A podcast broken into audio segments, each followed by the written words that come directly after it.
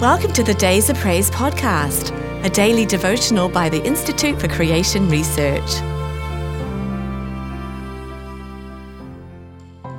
Misuse of the Bible.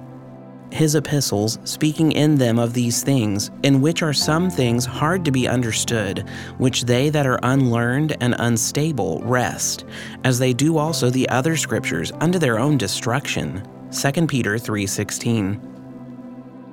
It is vitally important for every Christian to study and use the Scriptures, for they constitute our only real authority.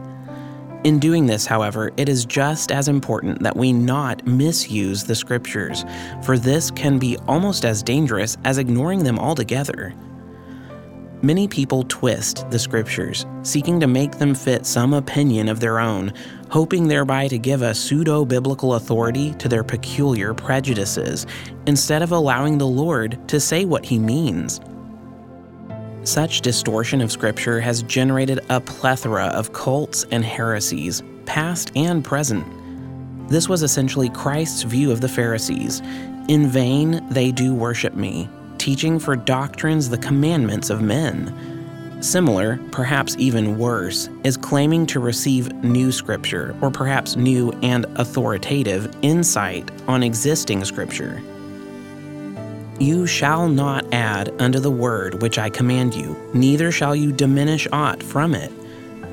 Add not unto his words, lest he reprove you, and you be found a liar.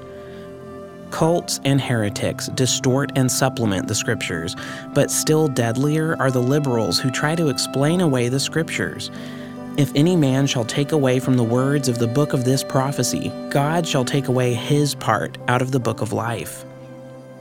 This act of distorting and then denying God's word, yea, has God said, You shall not surely die, was the very lie of Satan that brought sin into the world.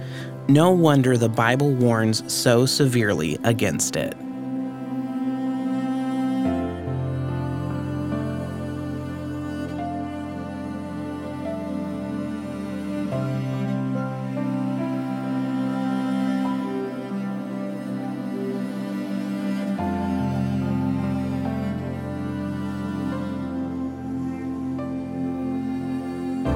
If you've enjoyed today's devotional, be sure to subscribe wherever you listen to podcasts and please rate and review so more listeners can find us. To support ICR's ministry, visit icr.org forward slash donate. Your gift of any amount helps us reach others with biblical truth and encouragement.